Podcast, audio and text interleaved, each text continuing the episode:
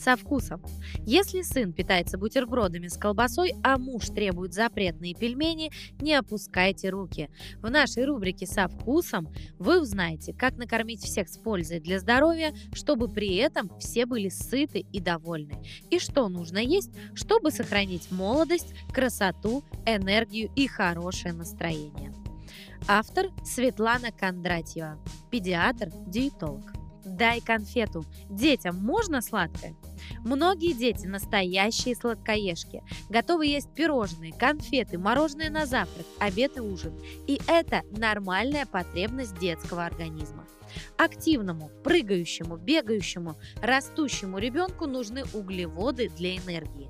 И самый простой способ подзарядить эту батарейку – съесть сладкое. С точки зрения восточной медицины у детей до 12 лет есть физиологическая особенность, так называемая слабость селезенки, а селезенка любит сладкое. Это еще одно объяснение, почему дети сластены. Однако не будем забывать, что излишнее потребление сахара может привести к различным заболеваниям. А мы с вами живем в то время, когда в продуктах присутствует очень много скрытого сахара. Даже в тех, где не ожидаешь вовсе. Например, в кетчупе, в соевом соусе, в чипсах. Все чаще при приеме детей в клинике я сталкиваюсь с кариесом. Разрушение тканей зуба у некоторых начинается уже с годовалого возраста. Научными исследованиями доказана прямая зависимость между приемом сахароза и развитием кариеса. Многие из вас удивятся, откуда у годовалого ребенка в рационе сахар.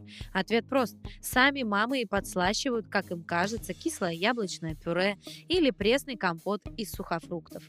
А еще обратите внимание на детские каши. Многие из из них содержит сахар. Кроме того, избыток сахара в питании ребенка повышает риск развития пищевой аллергии. еще одной проблемой потребления сладкого является ожирение. Оно влечет за собой нарушение работы эндокринной системы повышается риск развития сахарного диабета, сердечно-сосудистые заболевания, снижение иммунитета. Не забывайте про психологические последствия ожирения. Часто у детей на этом фоне снижается самооценка, возникают депрессии, ухудшается успеваемость. Что же делать? Полностью исключать сладкое из рациона ребенка? Для ответа на этот вопрос давайте разберемся в понятиях сладкое и сладости. Сладкое – это углеводы, необходимые для жизнедеятельности и энергообеспечения организма. Например, глюкоза, которую мы можем получить из овощей, фруктов, ягод. Да, полезные углеводы содержатся также и в сдобе тортах, конфетах, пирожных, то есть в сладостях. Но, на мой взгляд, выбор в пользу первого набора продуктов очевиден. Поэтому сладкому да, сладостям нет. Это в идеале. Однако я слукавлю, если буду уверять вас, что мои дети не едят неполезные вкусности. Так что же из сладостей можно есть детям? Выбираем меньше из зол. Начиная с 10-11 месяцев, когда ребенок знаком с фруктовым пюре и научился есть кусочки, ему можно предложить фруктовую пастилу или мармелад. Однако в основе таких сладостей должна лежать фруктово-ягодная смесь. Многие бабушки и мамы делают их дома в духовке. Крайне не рекомендуется предлагать ребенку жевательные разновидности мармелада, так как в них содержится много красителей. К тому же такой мармелад имеет жесткую консистенцию и малыш глотает его практически не пережевывая. Следовательно, он может подавиться. После того, как ребенку исполнился год, можно давать ему на пробу различные ягодные муссы или смузи на основе йогурта. По чуть-чуть разрешается добавлять туда варенье или джем. После полутора-двух лет можно побаловать ребенка мороженым. Желательно, чтобы оно было не жирным, не пломбир. Жир создает нагрузку для ферментативной системы желудочно-кишечного тракта и поджелудочной железы в частности. Обратите внимание, что мороженое должно быть приготовлено из качественных и натуральных продуктов. Никаких растительных жиров в составе. После двух лет, если у ребенка отсутствует аллергия, можно попробовать дать ему молочный шоколад. Он содержит калий, антиоксиданты и другие элементы, которые положительно влияют на работу организма, улучшают обмен веществ и иммунитет. Не устану повторять, следите за высоким качеством продуктов. Мед из-за высокой аллергичности желательно вводить в рацион ребенка после трех лет, начиная с маленьких доз. 1 четвертая, 1 третья чайной ложки в неделю.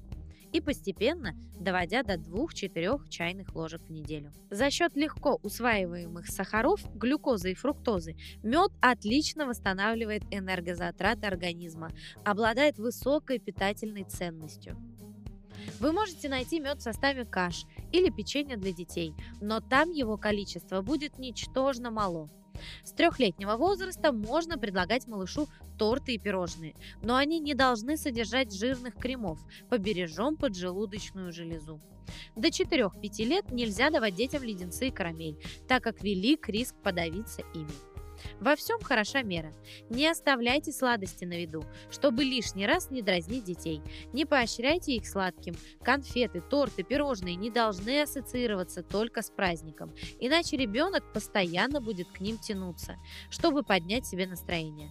Рассказывайте ему о том, какой вред может нанести та или иная сладость. Приучайте детей чистить зубы после сладкого. Как минимум это полезно. Как максимум некоторым данная процедура не очень нравится, нравится, а значит они от конфет могут отказаться. Для получения полезных углеводов детям нужно прививать любовь к овощам, фруктам, кашам.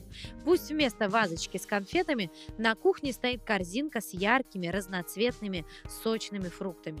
Будьте личным примером для своих детей. Особенно хорошо это срабатывает с теми, кто моделирует поведение родителей. Если вы не сладкоежки, то и дети будут в меньшей степени придавать значение сладкой пище. Только задумайтесь, современный человек потребляет сахара в в 20 раз больше, чем его предки 150-200 лет назад. Давайте прививать нашим детям полезные привычки и культуру питания.